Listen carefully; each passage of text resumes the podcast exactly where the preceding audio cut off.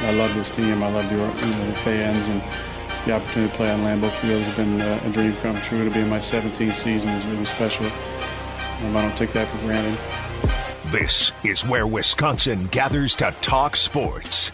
Packers, Brewers, Badgers, Bucks. The Wisco Sports Show is on the air. Here's your host, Grant Bills.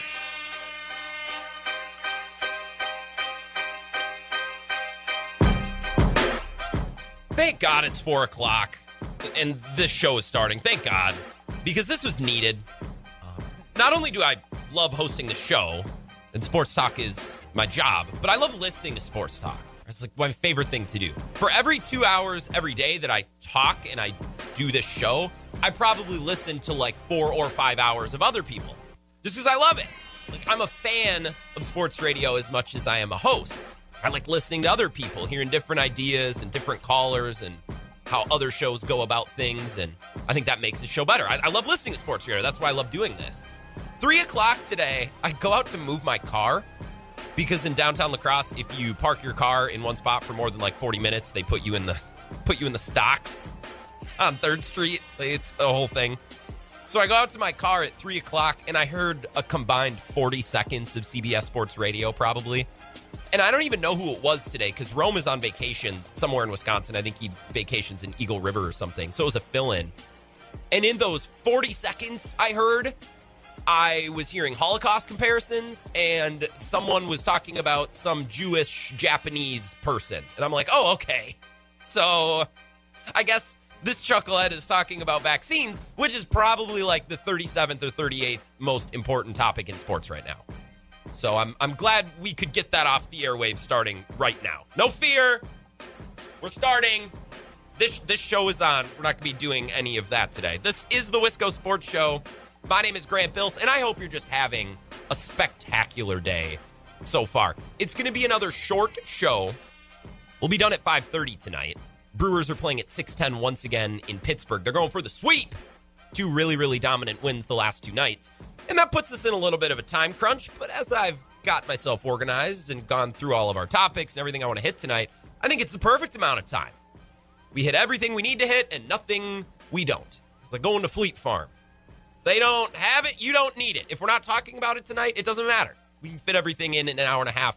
Very excited. Going to do some Packers, some Brewers, some Bucks, and a very, very highly anticipated, at least anticipated for me, conversation with Justin Garcia coming up at 435. Justin is like a member of the Bucks.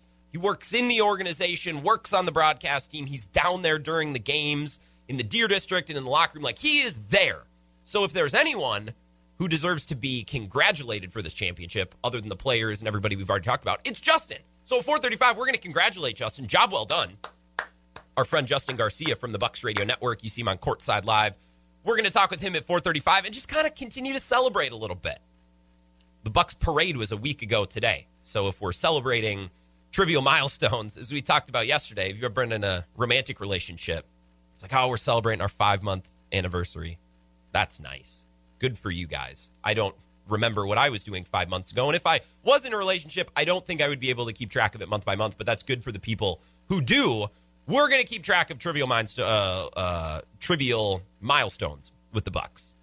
So a week ago, Tuesday was the championship. A week ago today was the parade. So we got to start the show as we're going to do at least for the rest of this week and maybe next with a statement of recognition. Before we begin the show, we recognize that our Milwaukee Bucks are NBA champions, defeating the Phoenix Suns in six games, proving themselves the only Wisconsin team capable of advancing past the conference championship round.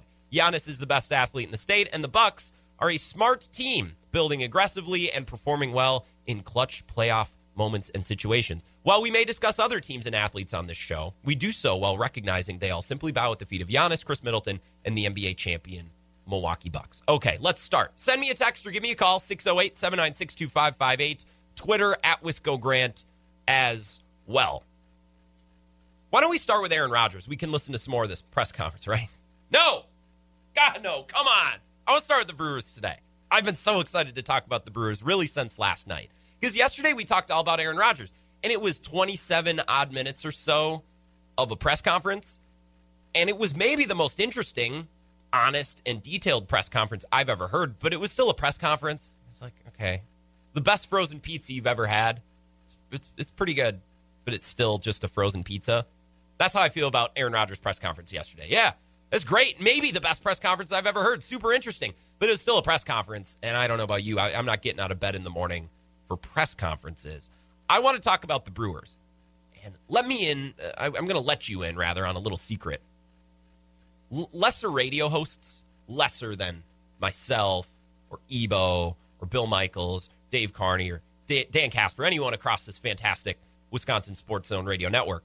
Lesser radio hosts hate this time of year because it's just baseball. And let me tell you, most radio hosts they just they crack under the pressure. They can't do it.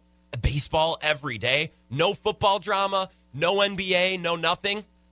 It it it makes a mockery of lesser radio hosts. I love this time of year because baseball's really fun to talk about day by day, but a lot of people just can't do it. Sad, right? It's very, very, very sad. And because this year the NBA season went for an extra month and a half, we missed this period where it's baseball and nothing else. Which the Bucks won a title. It was a blast to talk about. Now training camp has started. The Packers are fun. I love football. It's fun to talk about. But we missed this window where it's just baseball.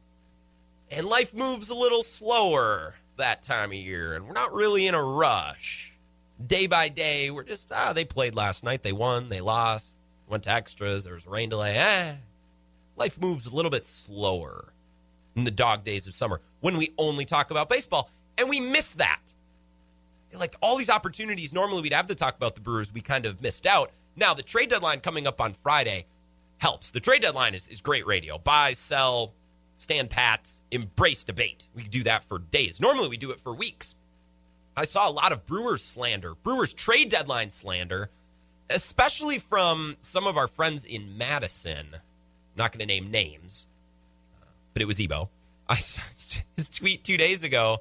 Him and Ben are going back and forth. Ben Kenny, who produces Bill's show uh, and is in Madison with Ebo, talking about the trade deadline and potential candidates. And I have this Ebo tweet saved here, and I will read it word for word. A 30 year old reliever with a sub 4 ERA. Stearns and the crew will then call it a day. Hashtag book it. Well, that turned out to be a lie. Not just a mid level reliever. In fact, they haven't traded for a mid level reliever. They have Eduardo Escobar from the Diamondbacks. Escobar. So that was false, Ebo. That was a fabrication. It was not some 30 something year old reliever with a sub 4 ERA. In fact, it's a really, really good player. Set to be a free agent at the end of this year, 32 years old. So far this season, Escobar has 22 homers, 65 RBIs, best OPS of his career at 778, and career high rates in barrel and hard hit rates. So he's hitting the ball harder with more power and making better contact than ever before. And he's a switch hitter who's especially great against lefties, and he can play all over the place. In fact, the only place he hasn't played is first base, which is, of course, what the Brewers need. This is the most Brewers move ever. Thinking third base primarily, take some of those moments and spots away from Urias. Not because Urias has been bad, but because the Brewers have an opportunity to get better. You can play him at first base against lefties, which is something you're not going to get from Rowdy Tellez or Vogelbach when the time comes for him to maybe return. And you can use him sparingly to spell Adames or Wong because Wong's dealt with injuries and Adames plays every day. So between spot starts at third base, spot starts at first base, and an occasional day of rest that's needed for Adames and Wong, Escobar's probably not going to play every day, but there'll be plenty of playing time for him. And the Brewers hardly overpaid for him. They're only going to pay $2.8 million for the remainder of his deal through 2021. And they gave up two prospects, neither of which are, are really going to kill the Brewers moving forward. I don't think. Of course, we don't know that to be true. Cooper Hummel, who is hitting really well in AAA, not striking out a lot, but there's really no power. And what are they going to do? Call him up to, I don't know. They, they got so many bats. They're not going to call him up, so you might as well trade him away.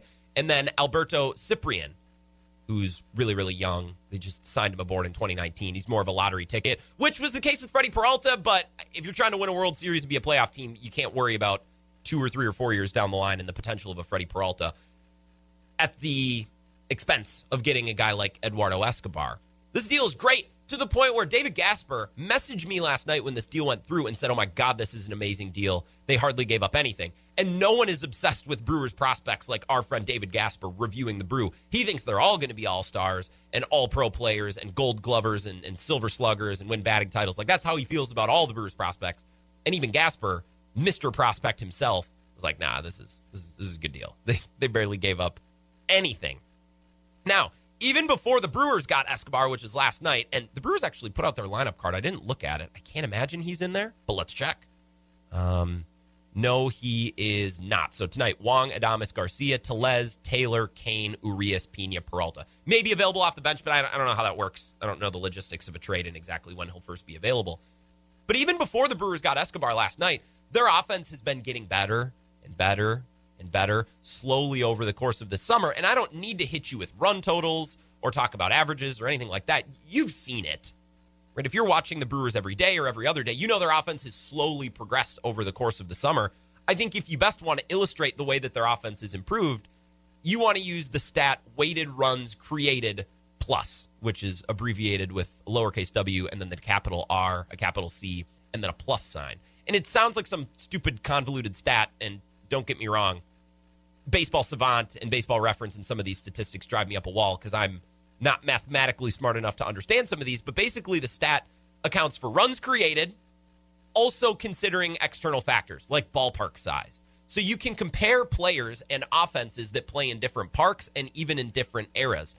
I like to think about it as EPA per play in football, expected points added per play. You can talk about points per game or yards per game which would be similar to talking about runs per game or hits per game. But EPA per play, expected points added per play, is more granular, it's more specific, and it really gets to the root of how productive and how effective an offense is. Very similar to the way weighted runs created plus does so in baseball.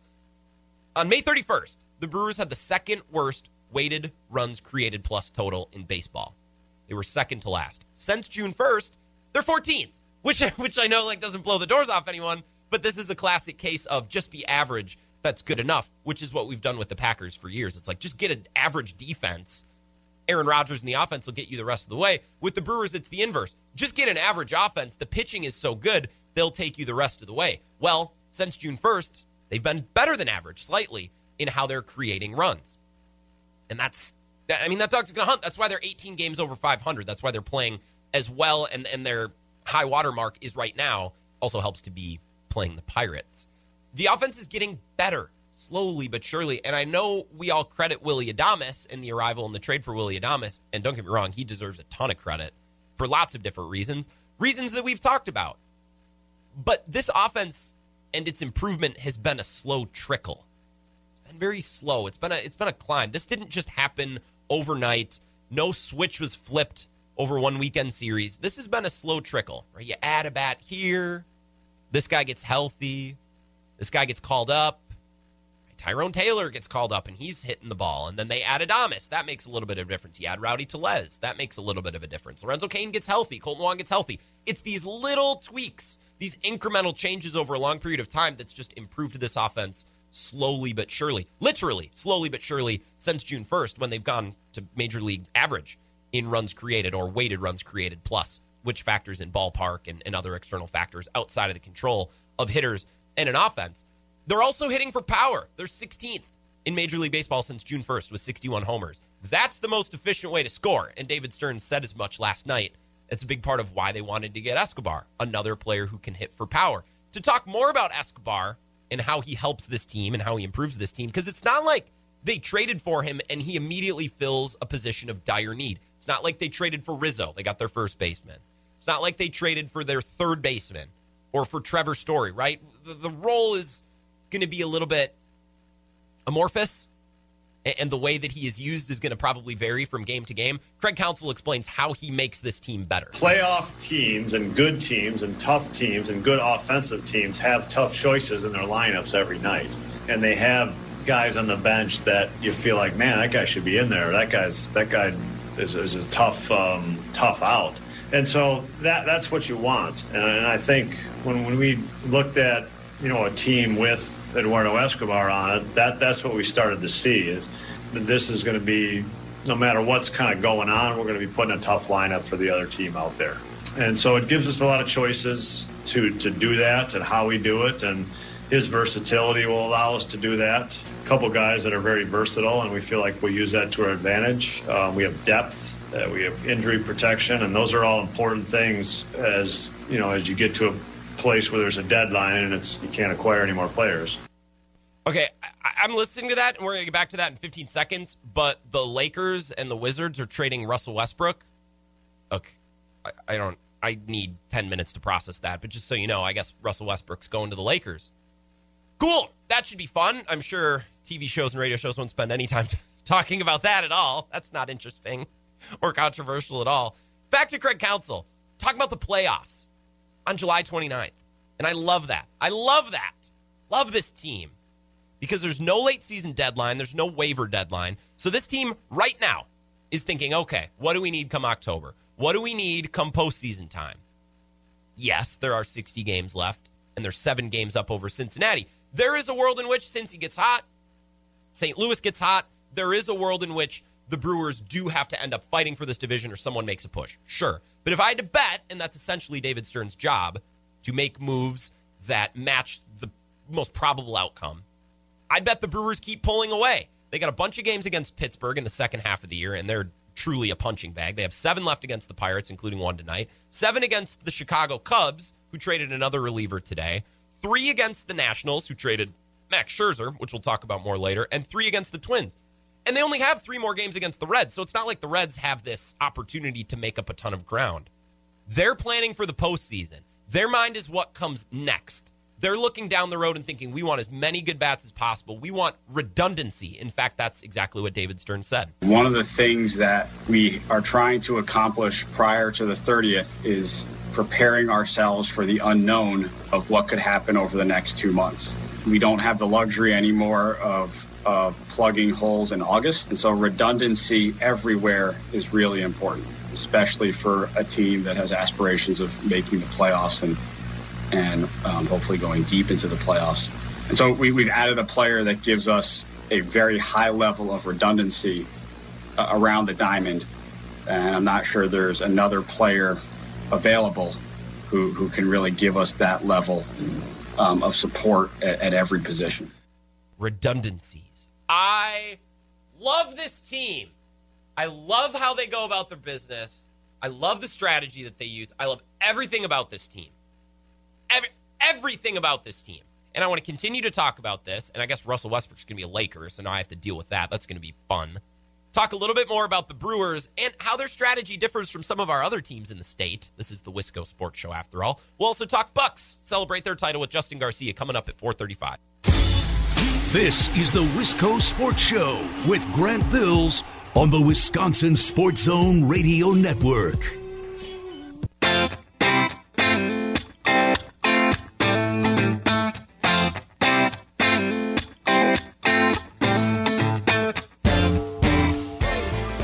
Wisco Sports Show. This is oh, this is this is too much. This is bananas. Russell Westbrook's going to be a Laker, and even more shocking, Jevon Carter and Landry Shamet are changing teams too. The Suns and the Nets. Oh, I love the NBA. I just want to talk about the Brewers though. Can I get 25 minutes where no news breaks, where Aaron Rodgers doesn't have a press conference? Can we can we just do that, please, God? Give me 25 minutes. That's all I ask for. We're to talk Bucks with Justin Garcia, Bucks Radio Network, Courtside Live. We're to congratulate him because he's a part of the team.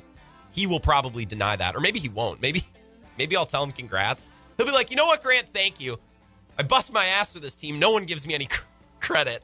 So I guess I don't know. I, I'm not going to guess how Justin will react when I tell him congrats on the title. We'll also talk Packers here a little bit from Brian Gutekunst before the show wraps up at 5:30. But like, damn, for the first time in like a week, I have 10 minutes I want to spend to talk about the Brewers, and the NBA decides to just go off. Fine. Okay. We'll talk more about that maybe later on in the show when we have a little bit of free time. I think we should before 5:30. We'll see. We're just talking a little bit about the Brewers. Now they traded for Eduardo Escobar, and they don't really have a dying need at any of those positions that Escobar plays. They're pretty good at third base with Urias. You know, Shaw's coming back. That could be an option. They love shortstop with Adames love second base with Kolten Wong. And yeah, they could use a first baseman, but Eduardo Escobar's never played first base. They're going to try to play him there, but it's not like they traded for some first base ringer. So what's the point, right? What was this all about? David Stearns saying, well, we want redundancies, as many of them as possible with quality players in important positions. Craig Counsell says, look, the best playoff teams, they make tough choices. They have options. And you look in the dugout, you're like, I can't believe that guy's not in the lineup. The Brewers want to be one of these teams. And maybe I'm being a jerk here, but I couldn't help listening to David Stearns without thinking of the Packers. And I'm sure if you listened to that press conference, you probably thought the same thing. I, I always try to judge our teams and their accomplishments on their own merit. I, I don't like taking away from one team to lift up another, like Super Bowl 45 versus the Bucks winning the 2021 NBA Finals. I, I don't want to tear down one in order to compliment the other. Right? That's what I want to avoid. I want to judge all these teams and what they do on merit individually. That being said, when I hear David Stearns talk about redundancies, he's basically saying depth. And God, what an idea that would have been for the Green Bay Packers last year. Imagine the redundancies the Packers could have used. Another wide receiver. Instead, you got Equanimeous St. Brown dropping passes in the end zone. Could have used another cornerback. Kevin King was garbage. They didn't have another option. I think he was also a little bit banged up. Who cares? They still didn't have another option. We talked to Danny Heifetz a couple of months ago from The Ringer, and Danny was like, look, the real reason the Packers lost that game is because they didn't have depth behind Kevin King. They didn't have a redundancy. To be fair, they did have offensive line redundancies. They did have Rick Wagner. They did bring in Valdir, who then that got COVID.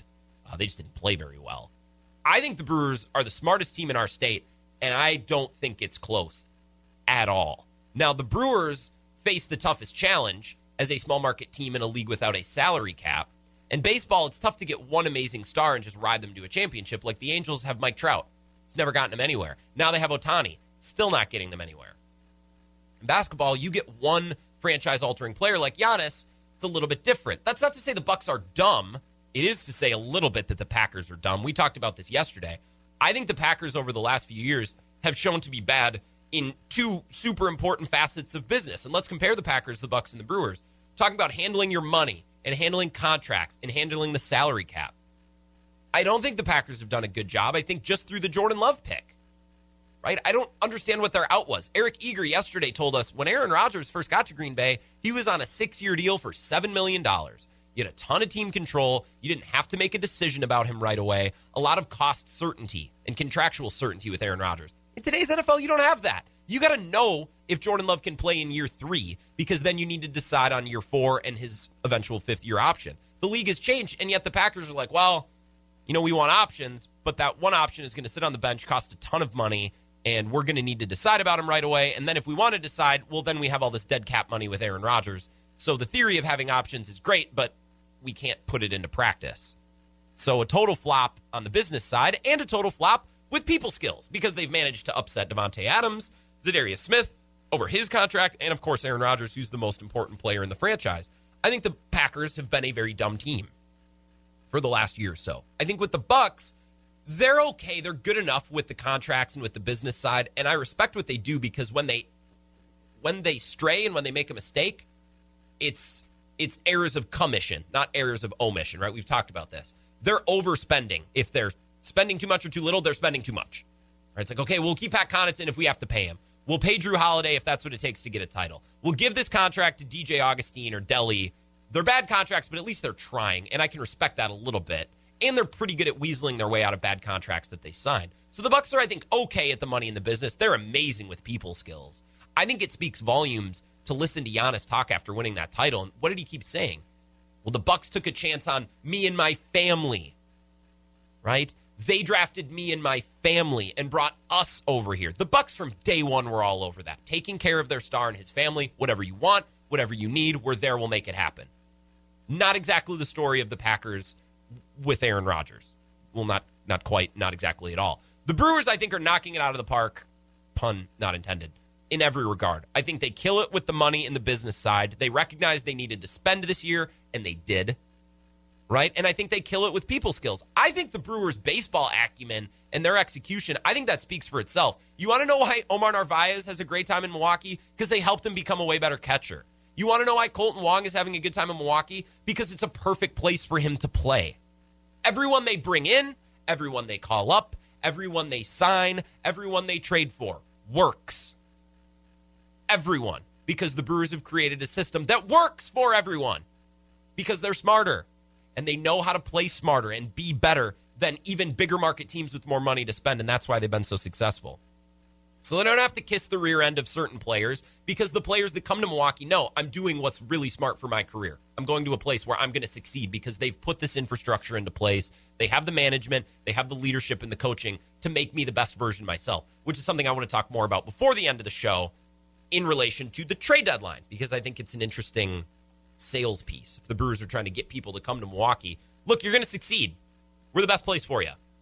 That's what I think about the Brewers. I think everybody who comes to Milwaukee either plays and stays a long time or they leave feeling that way. What a great place to play, a great place to succeed. Let's take a break, get Justin Garcia on the horn, Bucks Radio Network. We will congratulate him and his team and reminisce about last week a little bit and talk about Giannis and just take it in. We're a week removed from the parade. It's the one week anniversary of the parade, so we'll celebrate. Coming up next on the Wisco Sports Show. This is the Wisco Sports Show with Grant Bills on the Wisconsin Sports Zone Radio Network.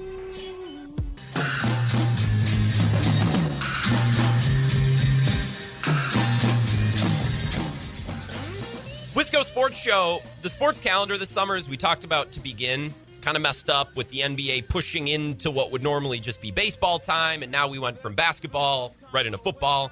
Well, the NBA, I, this is nuts. So Russell Westbrook is on the Lakers now, as Shams reported, but Woj earlier reported that it was going to be Buddy Hield for to the Lakers, and Woj being wrong, I can't say that I can't say that I don't like to see it because it is kind of funny. I don't know what to make of this, so maybe we'll react. Maybe we'll have time to talk about some of these deals. I do want to talk a little Packers, and right now we're going to talk a little Bucks with our friend and frequent contributor Justin Garcia, Bucks Radio Network. Justin, when the Bucks won Game Six, I had a couple of friends who maybe aren't sports fans reach out to me, and they're like, "Hey, congrats, man!" And I'm like, "I don't, I don't know if congrats is the right message. Like, I love the sentiment. Thank you for reaching out, but you, sir." You were a part of this. You're part of the broadcast, the organization, everything at the Deer District. So I will start by telling you congratulations, deservedly. Congrats, Justin. Uh, I mean, it's a it's a very very small part, but I had the same thing of people reaching out and hey, congratulations, and you don't really know uh, how am I supposed to react to this. Like, Yeah. Thank you. I worked for the team, but I mean, it's the players that accomplished this. Um, but it's still, I mean, we're what has it been? Ten days since Yeah. they won the title, nine days, and it, I mean, it's it's still hard to believe. And all of last week just kind of bled together. That it, it happened Tuesday night, and you got a good sense that it might happen on Tuesday. I, I think you and I may have talked about this, but Yeah. I think the one thing in the back of every Bucks fan's mind going into Game Six was this team just uh, this seems to be the part where they historically let you down, and they've played much better from behind than they have in the front in this postseason. So going into Game Six, I wasn't really sure how to feel. Um, I was one of the few not to take a victory lap. Please. Everybody thought I was crazy.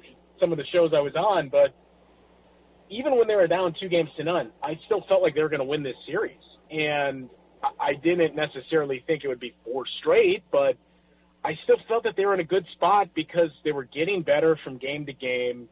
And what we saw in the previous three series was this team just got better as series went on. So wasn't great, and you don't want to always be coming back from a two to nothing deficit. But when they were down two games to none, to me it felt a lot different than it did against the Nets. Because in that series, that was the one where I think you could question: Is this team as good as we think? That that was those were the two games where it felt like they had been outmatched, and it didn't feel like that against the Suns. It felt like two four-minute stretches that decided games one and two. Yeah, well, in the Suns, if you look at shot quality and like the Bucks probably should have won at least one of those two games and then coming from behind.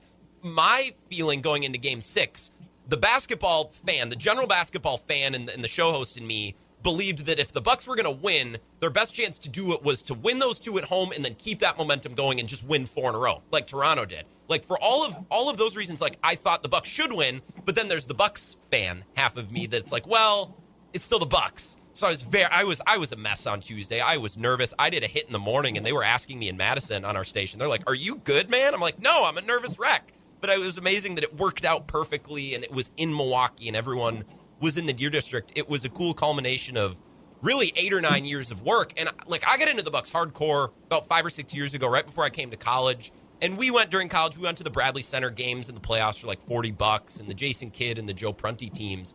And we always hoped, like we thought, okay, well if everything goes perfectly and all these players reach their ceiling, they could win a title. I don't know if I ever would have bet on it. Was there a moment for you over the last couple of years where you had a realization where you're like, whoa, okay, they could actually do this one day, where you saw something or, or someone did something where you're like, wait, wait a minute, this could happen down the road. Do you remember having that moment or that realization?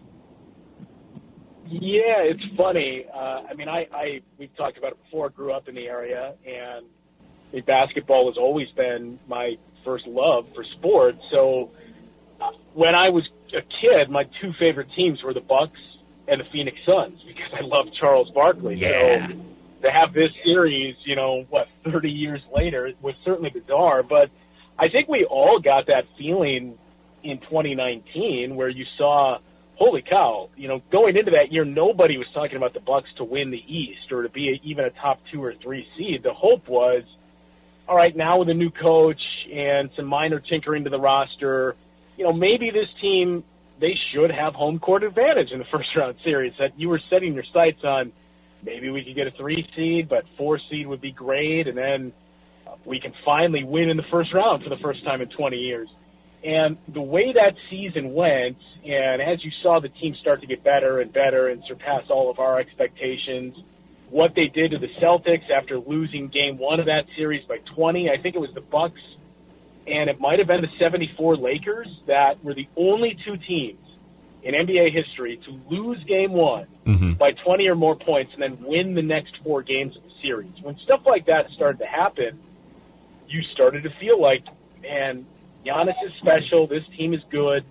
Maybe they can win a championship here. And then when they lost four straight to the Raptors, your confidence took a hit. Last year, I don't think anybody had the confidence coming into the playoffs this Yeah. year after what happened last year. So it, it was like you started to reach this level of, I can't believe I'm going to say this, but it is possible to win a championship in the NBA in Milwaukee. And then I think last year kind of deflated the balloon for most of us. But you know, I I talked about this on, on one of the, the shows I was on. I think it was with Kane Pittman on the the Lockdown podcast. Yeah. It just shows you how important failure is. That as, as much as we don't want to go through it, the Bucks' journey these three years shows you how important it is to fail, and you have to learn from your failures because if they don't fall short, it, Oh, did we lose Justin? Oh, what darn. Toronto had. Beat, maybe they beat the Warriors and they win a title.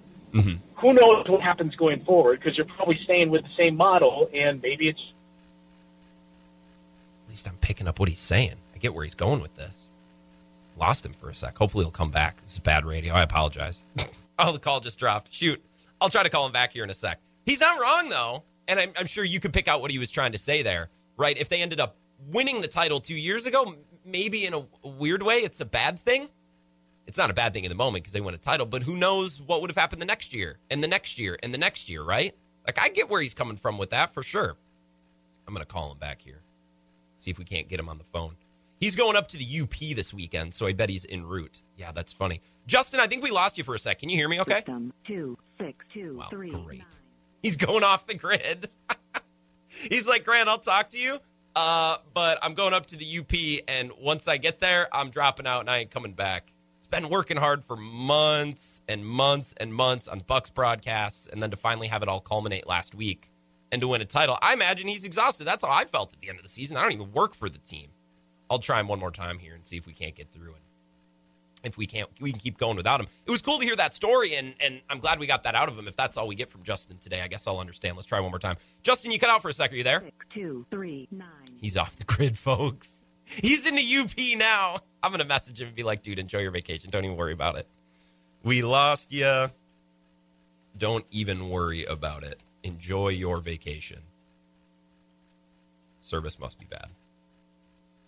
See, if I had a producer, they could do this, but I handle all things personally. That's the personal touch. Oh, he's calling back. Justin, we lost you for a sec. I got what you were saying about possibly winning the finals two years ago and how that's a bad thing in the in the long term, and then that's when we lost you. Are you back? Can you hear me? Okay. uh, I can. Can Oh, you hear me fantastic! Yes, loud and clear. All right. So, Yeah, I mean uh, that's when I first got the idea. But what I was I was saying to myself was, this run also showed me the importance of failure. Yeah.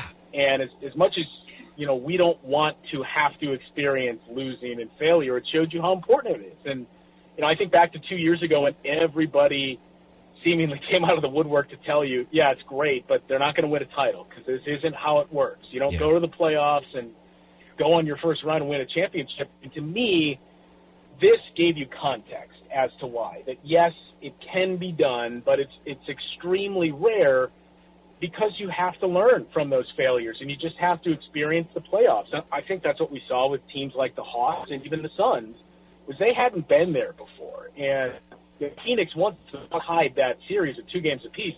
That's a spot they had never been in mm-hmm. all season. So you don't know how teams are going to respond, but you know also the failure part. I mean, they don't do things differently on offense. They don't tinker with the dunker spot. They don't tinker with personnel.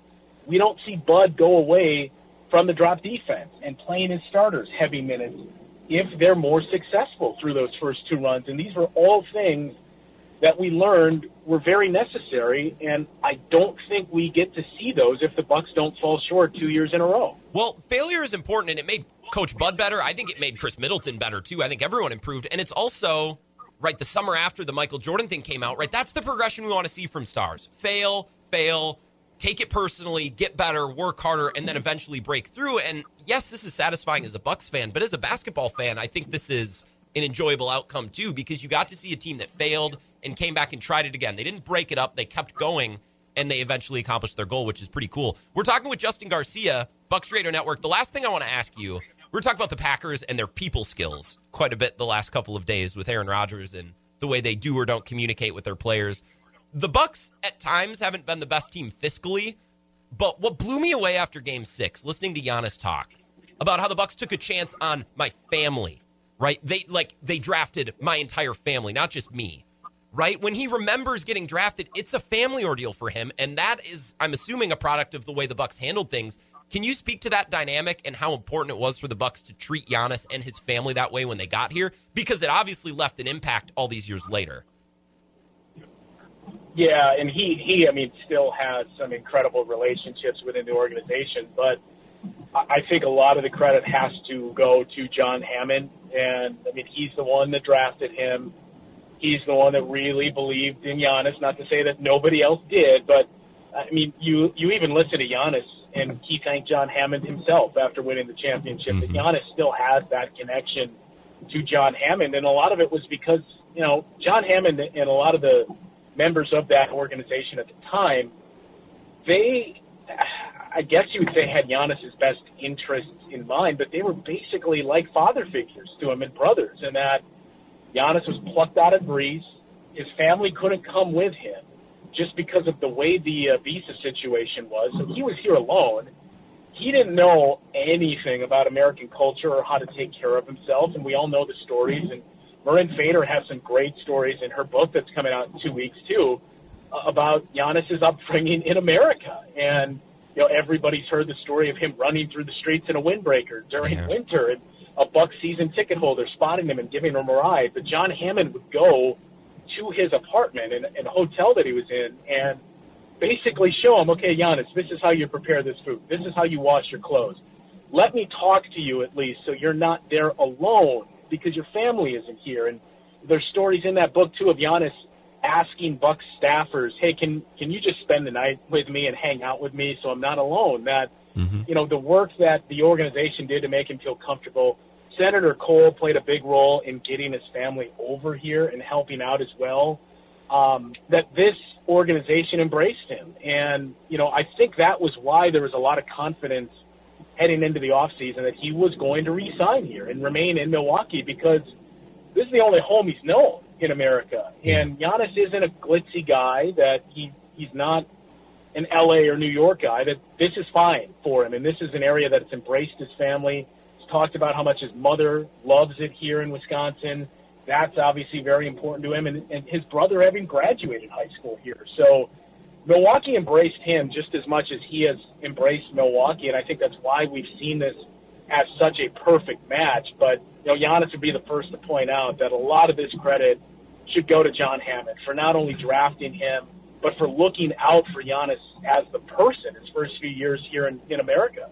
That's so cool that, that stories exist like that in sports. And I, I say all the time, I don't understand how there are people that aren't into sports because you don't get stories like that anywhere else. You can't write something like that. In the Mirin Fader book, I'm very interested. I'm hoping I can get in an audiobook because I got a long road trip I'm taking in the middle of August. So I'm hoping I can kill a couple of hours listening to that. Justin, I appreciate you joining us throughout the season. I can imagine that you're feeling like you can finally relax and exhale after months and months and months of this, basically two years in a row. And I know you're going on a trip this weekend, but I appreciate you. Do you have plans in the UP, or are you just going to sit in the peace and quiet and not let anyone bother you? Because that sounds wonderful too.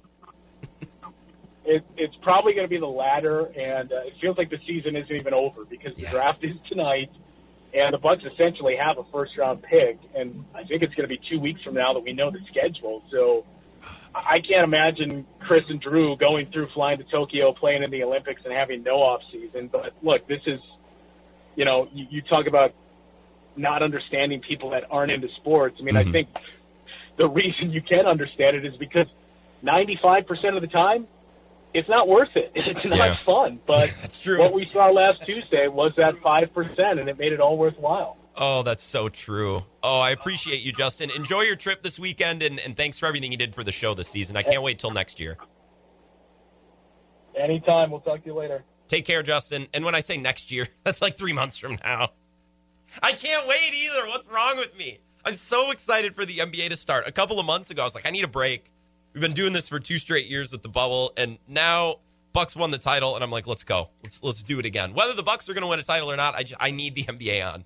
I need games to watch. I don't have enough interesting things going on in my life to have all this free time. I need the games back. I can't wait. The draft is tonight. Maybe we'll find time to touch on that briefly before the end of the show. We only have until 5:30. Let's take a break. It looks like Max Scherzer might be getting traded. He was linked to the Brewers a little bit, but probably not. We'll talk about that next, and then get into the Packers at five o'clock. Wisco Sports Show back after this. This is the Wisco Sports Show with Grant Bills on the Wisconsin Sports Zone Radio Network.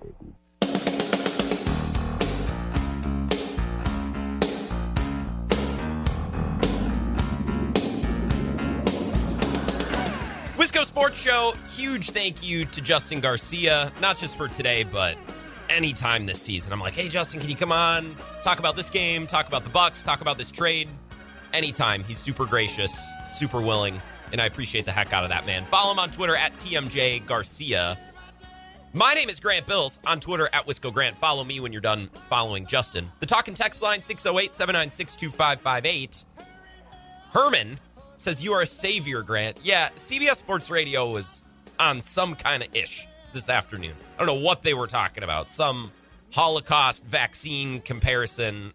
Yeah, we ain't we ain't going there. Robin Stoddard says people are telling me that I should be hyped for football season, but I reply with why? It's baseball season, and the Brewers are almost 20 games over 500. You tell your friends, Rob, that football will come when it comes. The Brewers are really good. I'm glad we carved out a little bit of time to talk about the Brewers today. Joe says, Do you think the Brewers need another arm uh, before the trade deadline? I think they go for it this year. Yeah, I bet they'll get a reliever. They, they always do. Relievers at the trade deadline, like every bad team's trying to get rid of one, every good team's trying to get one. Even if it's like a Joakim Soria type, they'll get somebody. Mad Mike says, I want Scherzer. I, I don't know if we're going to get Scherzer. I, I don't. I, I well, actually, I'm pretty sure they're not going to. Today it was reported that the Padres basically have him. They're working through the details. The thing is, Scherzer has no trade clause, so he can essentially veto any trade that he doesn't want. So, does he want to play for the Padres? Would he rather play for the Dodgers? Would he rather play? And is he that adamant about where he wants to play that he would actually veto trades to other locations? I don't know. We'll see. I, mean, if the Padres trade for Max Scherzer, I think it's an incredible act of cowardice. Like, make an NLCS with Jhoulys Chacin as your ace. Bunch of cowards. Like, come on. You don't need Max Scherzer, too. I, I think this deal, if the Padres trade for Scherzer, let's assume that it goes through. I think it signifies a few things. Number one, the Padres are all in. Thank you. I worked very hard on that take. A lot of research went into to that conclusion. And my Brewers centric take, and I think this is this is important. This goes to show how highly I think of the Brewers right now. Teams know that they can't simply match the Brewers talent wise. A level playing field against the Brewers is not level. right? If you're even with the Brewers, you're behind the Brewers. To beat Milwaukee four out of seven times in the postseason, I think you do truly have to stack the deck, and the Padres are doing their best to do so. I also think that if Max Scherzer was really interested in going where is best for his career and where he can greatly succeed and maximize what he's got and try to win a title, Milwaukee's the place. In fact, I would say that about any player in baseball because anybody the Brewers trade for or call up from the minors or acquire in free agency, they all get better. Oh, the Brewers call up this guy. Oh, he's hitting 500. Great. Oh, they trade for Rowdy Tellez. Well, he's hitting bombs, naturally. Oh, they signed Kolten Wong in the offseason. Oh, he fits perfectly. Of course he does. Any player could greatly benefit from coming to Milwaukee because they know what the heck they're doing. They're smart. They understand how this works. General manager and manager in lockstep, and the manager is probably the best one in baseball. I think he's right up there with Alex Cora. He's in the AL, so we don't need to worry about that. We don't need to worry about that debate. Embrace debate. Alex Cora versus Craig Counsell. Maybe next offseason. Maybe next year during the uh, the All Star break. We can do that topic. That sounds fun. When we come back, I want to talk a little bit about the Packers, and then we'll wrap up with Brewers right before five o'clock, five thirty, when we turn it over to the Brewers Radio Network. Don't go anywhere. Packers talk. This is sexy, salacious stuff coming up. Don't miss it.